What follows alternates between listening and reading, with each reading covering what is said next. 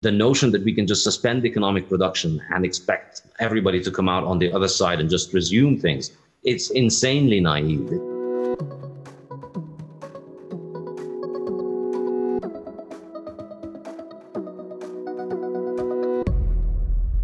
Welcome to Consensus Distributed from Coindesk, where you'll find live recorded talks and discussions from Coindesk events and more. Today's talk was recorded live at Coindesk Distributed on May 11th, 2020.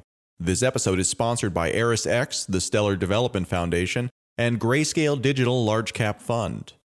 In this session, author of the Bitcoin Standard, Saifedean Ammous, speaks about crypto, Twitter, and more with Coindesk's Nolan Bauerle and Bailey Reutzel. This show is all about backup plans, but not just any backup plans.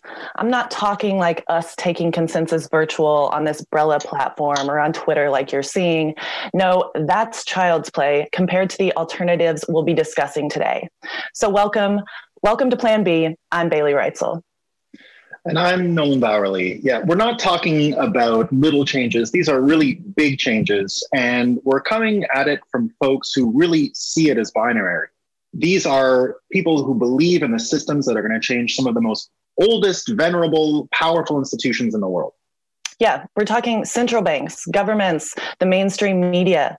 These legacy institutions all have their critics, and we've brought several on several of them on the show today um, to discuss why Bitcoin, why blockchain, why cryptocurrency in general is going to change the world. So let's start with central banking. Central banks have really flexed their muscles recently as a result of this coronavirus pandemic. Um, what we've just seen is some of the largest money printing exercises in history, and that's across all of the major fiats.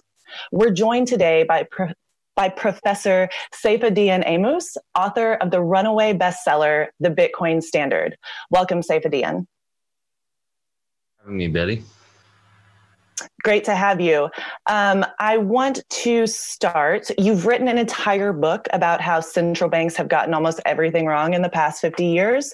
Um, but right now, I'm actually assuming that people are quite pleased with central banks if they even really understand what central banks are. Um, maybe more broadly, they're, they're feeling okay about governments as they've received this free stimulus money. What's your reaction to that recent muscle flex? Well, you know, the hit of the addict always feels good when you first take it. It's the withdrawal that's the problem. So, you know, heroin would be a very good idea if it didn't involve uh, withdrawals. And I think the same can be applied to analyzing central banking actions. Um, more generally, um, the problem, I think, uh, is quite structural. And when we have a monetary system that's uh, an advanced monetary system like Bitcoin, that is digital, that is apolitical, um, we can see the shortcomings of a debt-based system, which constantly, um, you know, periodically requires endless amounts of money printing and quantitative easing, and all of these uh, processes take place. Sure, it, it it might appear like the central banks are being heroes for saving the day and for stepping in and for ensuring that things um, don't go too badly. But I think the real question that people need to be asking themselves is why does this monetary system require central banks to keep stepping in all the time?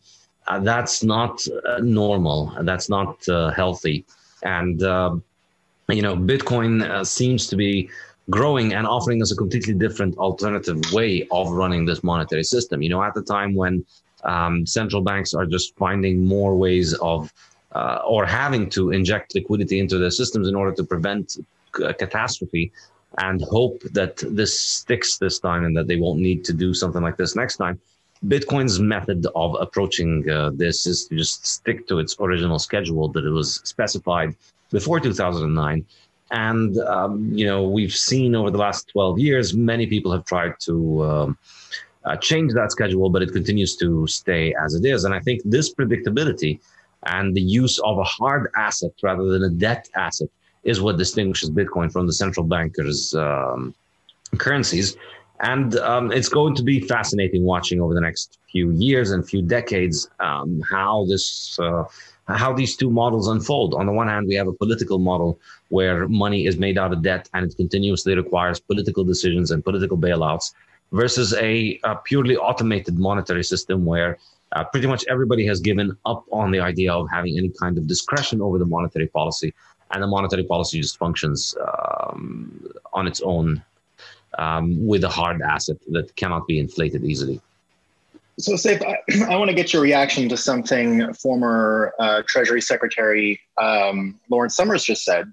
Uh, he mentioned that the high point of central bank independence has passed. What does that mean to you? I don't think he's saying the high point of central banking has passed, which I think would be something, I don't want to read your mind, but that would be something you might say. Um, what does it mean to you? And is it scary? Does it give you pause to hear the word central bank independence has passed? Um, it's it's not very scary, but I think it's uh, it, it's probably uh, there is an accu- there is some sense of uh, accuracy in this. Um, there was a there was a time in the 1980s after the inflation of the 1970s when the notion of central bank independence was being um, heavily pushed around the world, and it succeeded to an extent, to a very large extent, in at least limiting the uh, inflationary policies of the 1980s of the 1970s so we did get a reduction in inflation, and there was a sense of central banks being um, more independent from politics. That, uh, particularly in developing countries, uh, you know, uh, the IMF and the World Bank had managed to impose some kind of fiscal and monetary responsibility. That was at least the uh, the, the, the, impression. However, uh, this was extremely untenable because central banks are, by their nature, unavoidably political because their entire existence is predicated and dependent upon the fact that they enjoy a monopoly privilege uh, afforded to them by the uh, government, and so it's. I think it's it's it's a completely. Um, um, it, it's completely fallacious to imagine that government can provide central banks with a monopoly that allows them to issue currency and allow them with the monopoly and give them the monopoly that allows them to be the only entity that regulates banks and the only entity that can uh, send money and receive money from abroad, and at the same time expect them to just have an apolitical um, uh, remit and expect them to just uh, treat monetary policy as if it was a purely technical um, or scientific quest that you know th- these these are just some philosopher kings sitting in an office figuring out the right interest rate I think this is, this I, I, and I'm always curious why it's 0.25 percent. You know what I mean? Why it all? Why can't it be 0.3 if they're so accurate. Yeah, it's always 0.25. It, it's, it, it, sounds like it's some kind of scientific, uh, you know, process that needs to be uh, adjusted very meticulously, but it isn't. It's political, and it's, uh, you know, the central bank's policy cannot escape the political constraints of what uh, governments want them to do because governments appoint central bankers. They cannot escape the economic constraint of what their constituent banks want them to do. Um, and I think uh, a, little bit of a con- can, can I just translate that to your book for a second because I would like to yeah. tie them together. In your book, one of the things that I felt I was reading was that a lot of these central bankers, because of this closed system, it wasn't a race to the the, the smartest or the most insightful. It was really a survival game, and almost like corporate bureaucracy had sort of taken over the um, achievements or the insights or the abilities of some of these folks. Do you have a reaction to that? Is that is that a, an accurate reading of what I heard? I think so. I think I mean it's uh, we we the, the, the pretense of pretending that this is all um, independent that this is all scientific is really falling apart uh, as we see these crises pile up and we see these kinds of emergency procedures and we see uh, you know, we, we really making up, uh, making it up as they go along is the only ideology or the only scientific basis for. So, so if it really is all psychological, what are the signals we're going to get from Bitcoin? Um, let's say having a stronger psychology, right?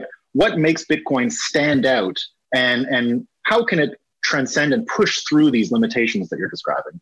I think ultimately it's just the, the, the, brutal realities of supply and demand. There, we're always finding new ways of central banks are always finding new ways of increasing the supply of their money, and they're tasked by ensuring that there's no inflation. So they're constantly in trying their best to sorry, the, the, there's no deflation. So they're constantly trying to their best to increase the money supply, and we see that happening all the time. However, with Bitcoin, we see the opposite. We see the supply declining. So I think just the brutal uh, realities of uh, the supply is not declining, but the new production is declining. So, you know, we're already made about 80, 90% of all the Bitcoins that have ever been produced are already produced. And the new production is just going to get smaller and smaller. And so Bitcoin's um, credibility as a store of value and as a, as a medium of exchange, as a form of money is continuing to increase.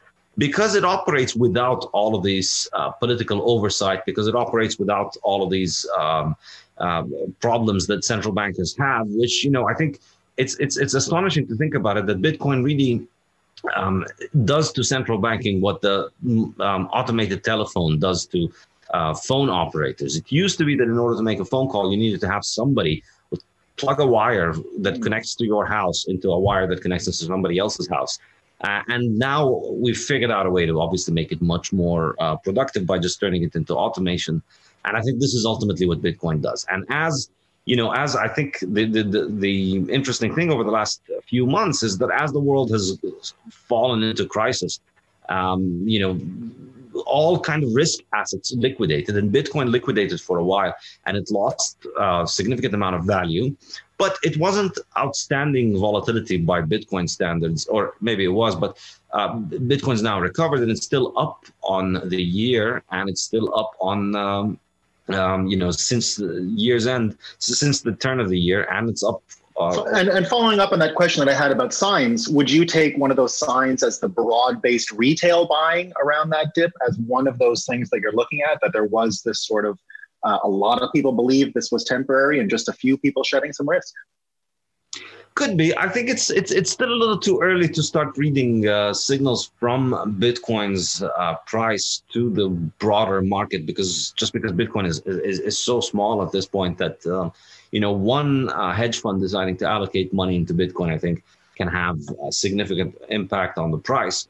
Um, but I think more important than any kind of specific trigger or any kind of specific uh, sign is just the continuous reliability. The fact that every 10 minutes there's a block, more or less, exactly as expected, and that the supply increases exactly by how much is expected, and that there's no politics. You know, we're, we're witnessing a once every four years uh, change uh, to the monetary policy. And, you know, nobody is arguing about it. Nobody is discussing whether we should change things or the, this way or that way. And I think um, it, there might not be one kind of specific um, uh, incident that uh, brings the attention of the world, but I think slowly but surely the, the drip continues to um, uh, turn into a, a, stronger current because um, because of Bitcoin's just constant uh, nature, uh, relentlessly operating.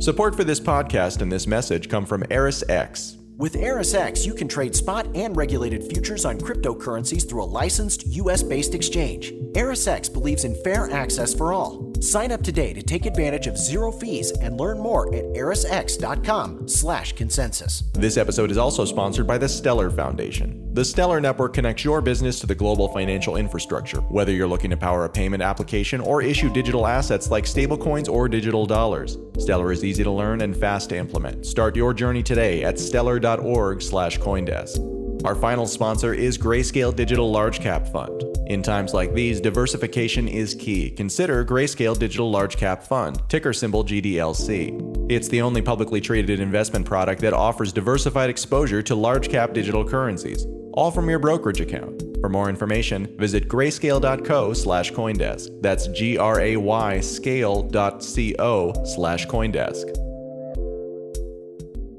I wanted to ask you just quickly on the response to your vi- the virus. Sorry, because um, we had just talked about that. Um, your response has outraged a few, including your famous advisor, um, who wrote the foreword to your Bitcoin Standard book.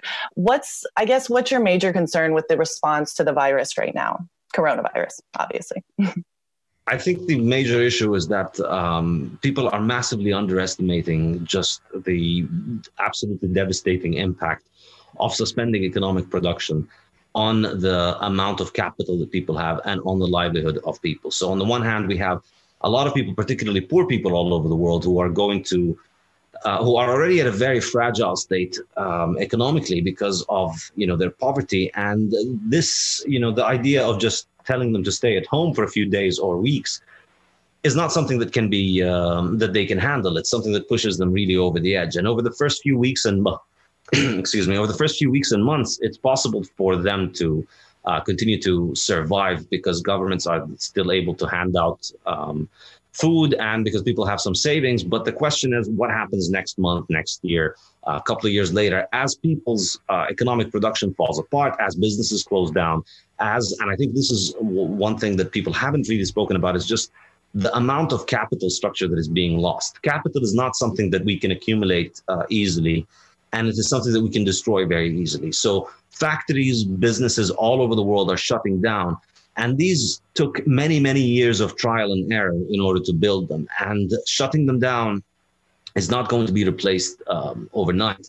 And so I think the, the, the, economic consequences of the shutdown are going to massively outweigh the um, and, and the humanitarian consequences of the shutdown are going to massively outweigh the, the the health consequences and the humanitarian consequences of the disease because um, the notion that we can just suspend economic production and expect um, everybody to come out on the other side and just resume things it's insanely naive. It, it assumes that living organisms like uh, the, the, economy is something that can be suspended, but you can't suspend living organisms because once you suspend them, right. you suspend the living processes, and then they can't resume. And so I, I'm, I'm extremely worried about about um, the economic situation later, and um, I'm, I'm, I'm delighted that we have Bitcoin as as a, as an escape uh, boat from uh, and from all of this insanity. Spe- speaking of, of, safe boats and escape boats uh, and Bitcoin, you're about to go teach a class. What's it going to be on?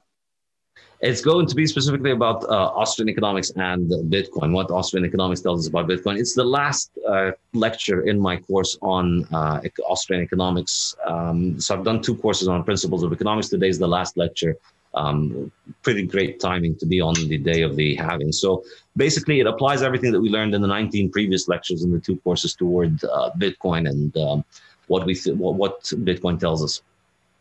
Cool. Thank you so much, Saifedean. Um, we are wrapping up this section and we'll be back very shortly. Before we pull back, um, I just want to call everybody's attention to the rest of the content we've produced for this conference. Um, we've got several tracks that you all can find through Brella in case you're watching this on Twitter or on the Coindesk homepage right now. So go register at Brella, um, take a break from crypto Twitter, and watch some of those other segments. Thanks so much, Saifedean. You've been listening to Crypto Talks from Coindesk. For new, short daily episodes, you can subscribe with Apple Podcasts, Spotify, or your favorite podcast player. This session featured Saifedean Ammous, Nolan Bauerle, and Bailey Reutzel. It was recorded live during Consensus Distributed 2020.